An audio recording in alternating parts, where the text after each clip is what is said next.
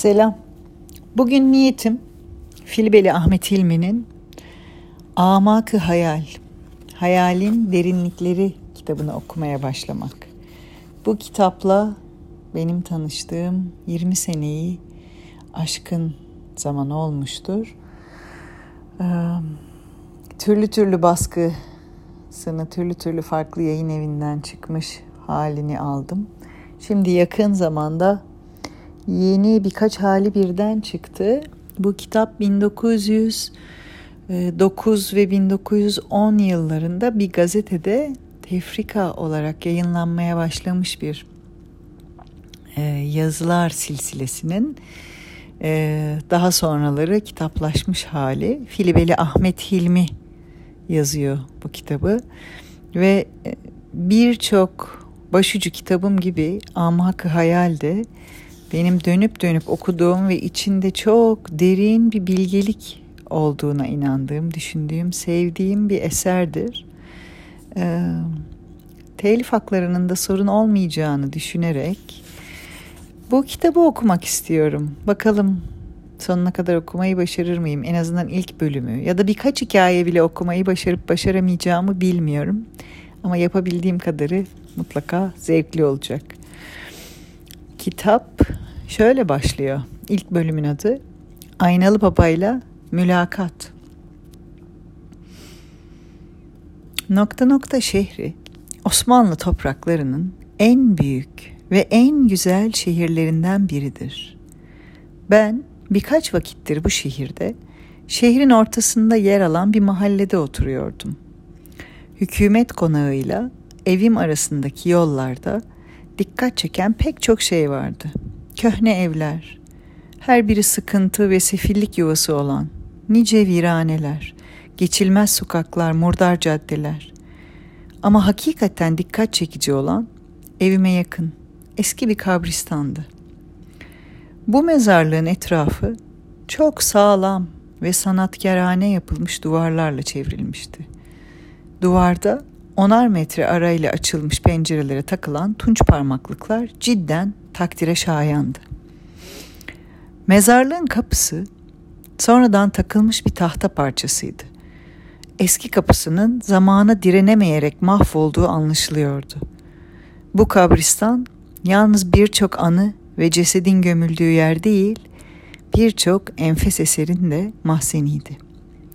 Pencerelerden görüldüğüne göre Orada mezar taşlarında eski hattatlarımızın mucizeler yaratan kaleminden çıkmış nice yazılar vardı. Bu yazıların şiir ve edebiyat bakımından da önem taşıdığına hükmedilebilirdi. Taşların tepesindeki kavuklar, külahlar, taçlar tarihi bakımından incelenmeye değerdi. Çoktan beri terk edilmiş olan kabristandaki serviler, asırlık ağaçlar, sükunetin hakim olduğu bu mezarlığa garip bir heybet, korkulu bir letafet veriyordu. İnsan boyu uzunluğunda otlar, ölüm kokusu yaydığı sanılan baldıranlar, bahardan itibaren kabristanı kaplıyorlardı. Şüphesiz şimdi şehrin ortasında kalmış olan bu mezarlık vaktiyle şehrin bir kenarındaydı. Sonra şehir büyümüş, kabristan ortada kalmıştı. Ben her gün bu kabristanın önünden geçiyor, ve her geçişte orayı ziyaret arzusunu gönlümden geçiriyordum. Ne var ki bizim gibi kıymetli vaktinin bir kısmını geçimini sağlamaya, diğer kısmını zevk ve sefaya adamış gençlerin mezarlıklarla ilgilenecek vakti mi olur? İşte ben de o zaman vaktimi anlamsız şeylerle geçiren bir gençtim. Söylediğim gibi bu mezarlığın her gün önünden geçtiğim halde yalnız duvarının intizam ve sağlamlığını takdire bir dakika feda ederdim. İlk hallerimle son hallerim arasındaki çelişkiyi anlatabilmek için kendim hakkında birkaç söz söylemem gerekiyor. Dindar ve iyi bir annenin olanca özeniyle geçen çocukluğum bende sökülmez bir din duygusu ve yıkılmaz bir ahlak düsturu bırakmıştı. Sonraları mükemmel bir eğitim gördüm. Haddinden fazla zeki olduğumdan, bilgi bakımından yaşıtlarımdan üstündüm. Gençlerimizin çoğu gibi okuldan çıkar çıkmaz kitapları bir kenara atmak yerine bilgilerimi artırmaya okuldan sonra başlardım. Az çok bir fikir sahibi olmadığım hemen hemen hiçbir şey kalmadı. Özellikle emsalim gibi dini ilimlere ilgisiz kalmayarak hem zahiri hem de batıni yönden nasibimi aldım. İşte bu bilgi yığınının altında bir gün vicdanımı tahlil ettiğim vakit hayretler içinde garip bir terkip kesildiğimi fark ettim. Ben küfür ile imandan, ikrar ile inkardan, tasdik ile kuşkudan meydana gelip bir şey olmuştum. Kalben inkar ettiğimi, aklen tasdik eder, aklen reddettiğimi kalben kabul ederdim. Velhasıl kuşku denilen ejderha vücudumu sarmıştı. Bir fikri ne kadar sağlam temellere oturtsam kuşku ejderhası bir sarsışta yıkıyordu. Bari kesin inkarla hiç olmazsa rahat bir noktada kalabilir miydim? Ne gezer? İnkar başka şey, kuşku başka. Kuşku ejderhası herkesin, fik herkesin fikrin düşmanıydı. İster ikrar olsun, ister inkar olsun. Geçerli ve müspet bir şey kabul etmiyordu. Şimdi hayat sayfalarını fikrin yansımaları diye kabul edersek müthiş bir azapta, dayanılmaz bir cehennem içinde kaldığım anlaşılır. Herkes için pek doğal olan şeyler benim için başka bir şekil alıyordu. Bu haller yüzünden aşkta da geçimde de bedbahttım. Galiba merdüm giriz olmuştum. Bu dayanılmaz durumda yalnız bir parça rahatı kendinden geçme ve sarhoşluk halinde buluyordum. Sürekli işretle vücudum mahvolmanın ve perişanlığın yolunu tutmuştu. Bir gün bütün kuvvetimi toplayarak kendimi bu kendinden geçmişlik halinden kurtardım. Yeniden kuşku ejderhasını öldürecek kanıtlar bulmak umuduyla tahsil ve tetkike koyuldum. Bir kere daha gizli ilimlerle ilgilenen şöhretli kişilere müracaata başladım. Ve bunların içinde pek erdemli, pek dini bütün insanlar vardı. Ne çare ki bunların bilgi ve kanıtları bence insanoğlunun çocukluk döneminin ortaya çıkardığı hayal ve efsanelerden başka şeyler değildi. Beni düştüğüm uçurumdan kurtarmak için bütün bilgilerimi çürütecek, mahvedecek, iddia edilen gerçekleri gözüme gösterecek biri lazımdı ve böylesine rastlamadım. Bir büyük şehirde tuhaf ilimlerle uğraşan iki cemiyet vardı. Bunlardan biri İspirit Cemiyeti. Ruh çağırma gibi müpem şeylerden tutun da masa çevirme gibi eğlencelerle ilgileniyordu. Onların en ileri gelenleriyle görüştüm. Ruhun varlığına gerçekten inanıyorlardı. Ancak gösterdikleri deliller bence hayal gücünün oyuncaklarından ibaretti. Manyetizmle uğraşan cemiyetle de ilişki kurdum. Ama bunlardan ne çıkardı? Hiç. İnsanın hayat sermayesine sahip oldukça bir takım ilginç güçlere sahip olması. O kadar. Ama bu güçlerin bir kısmı gizli kalmış. Bence bunun önemi yoktu. Ben bunun ötesinde şeyler arıyordum. Dört yıl süren bu ikinci çalışma hayatımda da hiçbir şey kazanmadığım gibi her yeni öğrendiğim şeyde kuşku ejderhasına gıda olduğundan bir kere daha düştüm. Bu defa en aşağı düşmüştüm. Zavallı beynimin içi sürekli bir savaş meydanıydı. Karışık düşünce dalgaları hiç durmadan birbiriyle çarpışarak beynimi uğultuyla, gürültüyle dolduruyordu. Zihni faaliyetim şaşılacak bir dereceyi bulmuştu. Rahat ve teselliyi kendimden geçmekte aradım. En şuh ve en çapkın arkadaşlarımın aşırılıklarında mest oldum. Bu işret ve içki şamatası beni uyuşturup saadet veriyordu. İçiyordum, içiyordum. Arkadaşlarıma şuh ve çapkın sözcükleriyle vasıflandırdığım için onlar rezil kimselerden sanılmasınlar. Aksine iyi tahsil görmüş, vicdanlı, namuslu gençlerdi ancak eğlenceye düşkün, sefaat ve zevk perisine tabiydiler. Bu da ruh hallerinin gereğiydi. Çünkü onlar umursamazlık yolunun yolcusuydular. Bunların bir kısmı uzmanlaştığı ilimle, fenle ve göreviyle meşgul olur. Sonla ve hikmet denilen varlık muammasıyla ilgilenmezlerdi. Bazıları ise din duygusundan adeta soyutlanmıştı. Dine, hikmete efsane gözüyle bakarlardı. Garip, Ben bunlara imrenirdim. Cidden garip.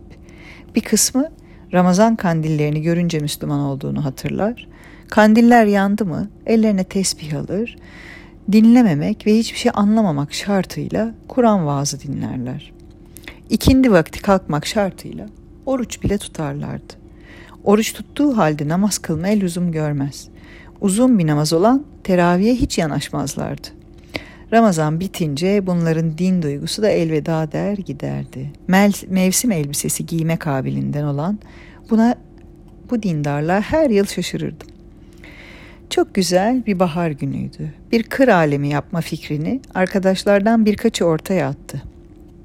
Birçok tartışmadan sonra güzelliğiyle meşhur bir kasabaya gitmeye ve orada üç gün eğlenmeye karar verdik. Burada bu kasaba vilayet merkezine Şimendifer'le bağlıydı. Orada bulunmayacak ihtiyaçlarımızı karşıladıktan sonra Şimendifer'e bindik.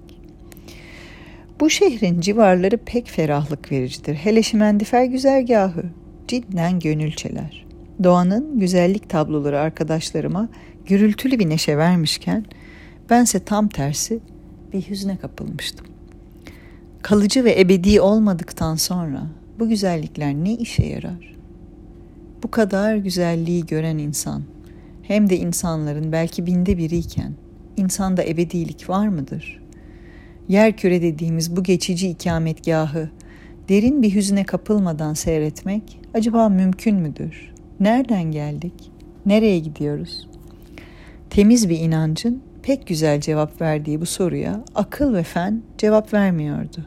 Bir kere daha doğaya baktım. Bu defaki bakışımın önünde güzellikler kayboldu. Işık söndü. Her tarafı karanlık kapladı. Sanki gerçek olanca dehşetiyle gözüme göründü. İnsan gözünü okşayan çimenlerdeki yeşillikler, latif çiçeklerdeki güzellikler sadece ışık oyunuydu. Mini mini kuşların cıvıltısı, hava titreşimi. Kalpleri kaplayan bu ışık esir dalgalanması. Kısacası hepsi bir zorunluluğa, bir emre, bir kanuna esir. Güya karşımda bu da Gautama Sakyamuni belirdi. Hazin tebessümü sararmış çehresiyle. Hiç, hiç, hiç diyordu. Çok dalgın kaldığımı fark eden bir arkadaş, yine neyin var dedi. Hiç dedim. Bu hiç yalnız halimi anlatmak için söylenmemişti. Ağzımdan çıkan bu hiç sözü kainatı vasfediyordu. Sessizlik ve hüznümden sıkılan arkadaşlar itiraza başladılar. Gerçekten de mesireye giden bir adamın cenaze alayında bulunanlara mahsus kasvetli bir yüz göstermesi çekilir şey değildi. Üstelik kasvet neşeden de bulaşıcıydı. Arkadaşlardan biri ilacı unuttuk dedi ve bana külah biçimli büyük bir kadeh doldurdu. Bu kadeh beş kere dolup boşaldıktan sonra benden neşeli kimse yoktu.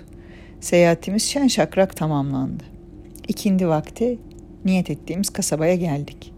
Bu kasaba gördüğüm en güzel yerlerden biridir. Bu mini mini memleketten o kadar haz etmişimdir ki gücüm yetse oraya yerleşirdim.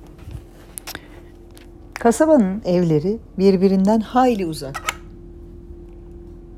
Her biri 3-5 dönüm genişliğinde bahçelerin içindedir.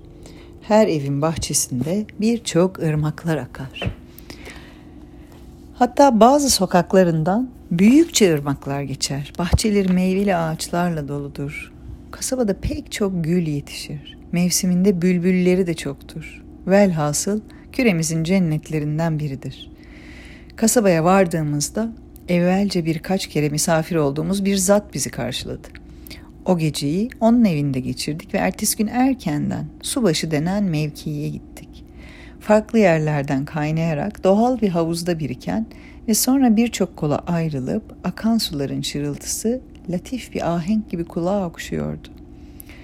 En güzel yeri seçtik ve bizden önce gelmiş iki kişi daha olduğunu gördük orada. Onları gördüğümüz vakit her birimizin ağzından çıkan sözler bunların kim olduğunu anlatırlar. İşte şöyle demiştik. İki serseri, iki dilenci, iki sarhoş, iki derviş. Gerçekten de Pejmürde kıyafetli olan bu iki adam ihtimal ki bu sıfatların hepsini taşıdılar. Biz de oturduk. Onlar bize zerre kadar önem vermediler.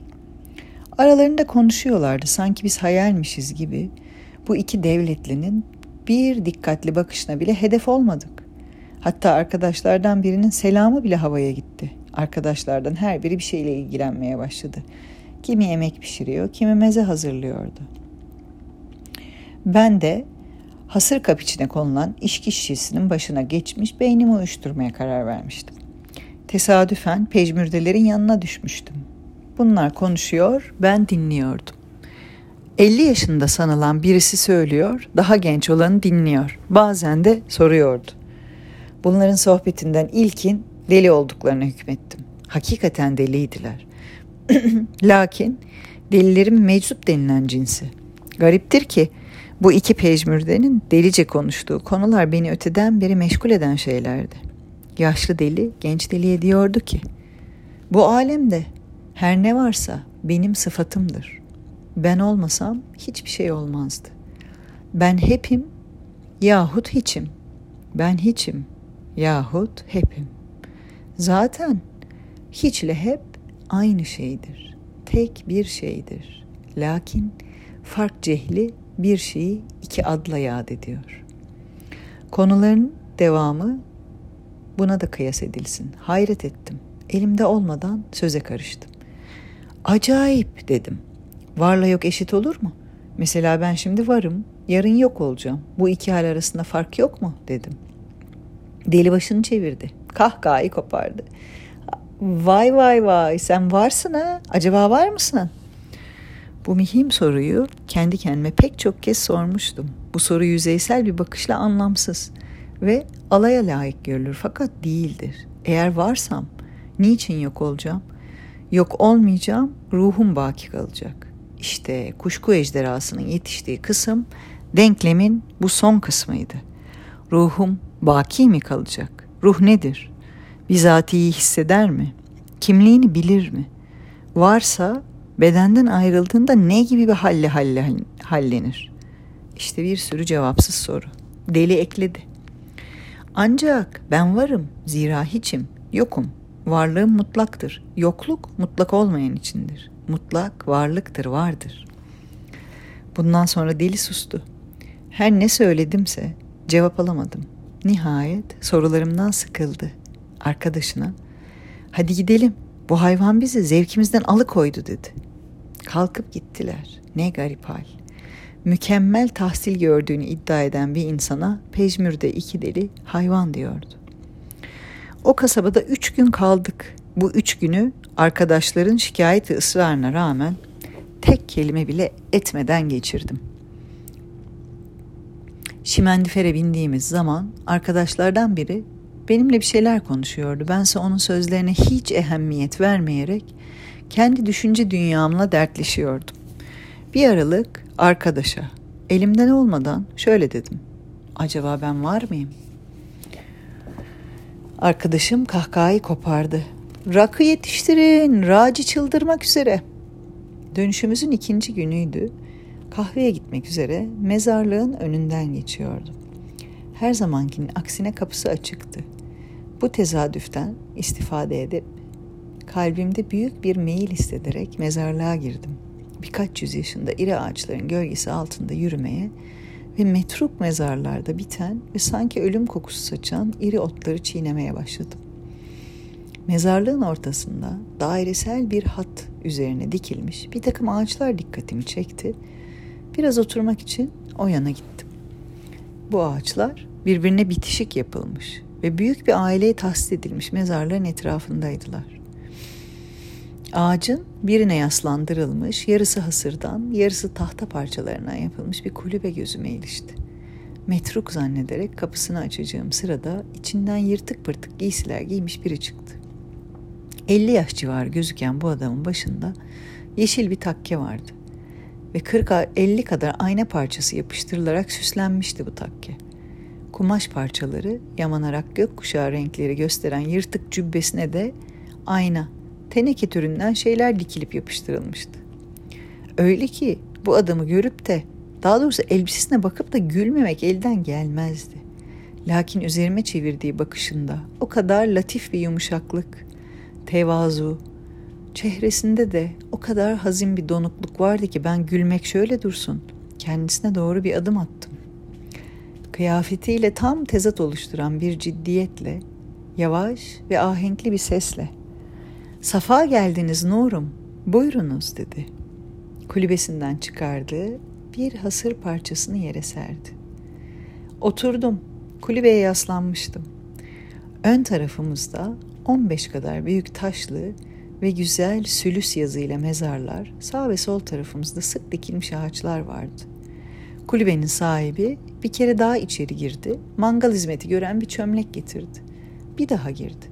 Eski bir kahve kutusu, bir cezve, iki fincan, bir ibrik, bir tütün tabakası, birkaç teneke kutu çıkardı. Kuru otlar ve çöplerle yaktığı ateşe cezveyi sürdü. Tekrar, Safa geldiniz Nurum, nasılsınız, iyisiniz dedi. Elhamdülillah dedim. Bu adamın ciddiyetiyle kıyafeti arasındaki tezat beni şaşırtmıştı. Tekrar söze başladı. İsminiz nedir? Ahmet Raci dedim. Raci mi? dedi gülerek. İnsanlığın ismini gasp etmişsin Nurum. Ne gibi diye sordum. İnsanoğlu o kadar aciz, zayıf ve muhtaçtır ki hayatını rica ile geçirir. Raci demek insan demektir. Bu faziletli sözler üzerine bir kat daha şaşırdım. Ben de sordum. Sizin isminiz nedir? Benim adım çoktur. Her yerde bir isim ve vasıfla anılırım. Burada üzerimdeki aynalardan dolayı aynalı dede adıyla bilinirim. Ama sen istersen Adem Baba de. Bir miktar düşündükten sonra içimden gelen isteği engelleyemeyerek dedim ki, Azizim, kemal sahibi insan olduğunuz belli. Böyleyken bu garip kıyafet altında neden örtündünüz anlayamadım. Halbuki pek basit diye cevap verdi aynalı. Kahveyi pişirerek fincanımı doldurmuştu. Herkes süse meraklıdır. Herkes birçok para sarf ederek türlü türlü elbiseler yaptırır. Ben de bu şekil elbiseden haz ederim. Bu cevap hem makul hem de değildi. Düşünüp taşındıktan sonra bunu gayri makul buldum ve kendisine fikrimi söyledim. Cevap verdi. Bu iddiamı gayri makul buluyorsunuz öyle mi? Halbuki değil. 50 yaşında bir adamım tanesini 15 bazen 20 kuruşa alıp boynuna taktığı, ismine boyun bağı dediği bir yuları makul gördüğünüz halde külahıma taktığım ayna parçaları neden gayri makul olsun? Tutalım ki her ikisi de insanoğlunun münasebetsizliğine, cinnetine delalet etsin. Şu halde bile benim cinnetten daha parlak, daha mantığa uygundur. Birdenbire aklıma parlak bir fikir geldi. Mecnun kıyafetine girmiş bir filozof olma ihtimali bulunan Aynalı Dede ile ciddi konular hakkında görüşmek istedim ve dedim ki Sultanım, sen viranede gömülü bir hazinesin. Bense hikmete susamış bir avareyim. Lütfen istifade etmeme müsaade eder misin? Ver elini öpeyim. Aynalı şaşırdı. El öpmek mi? Niçin?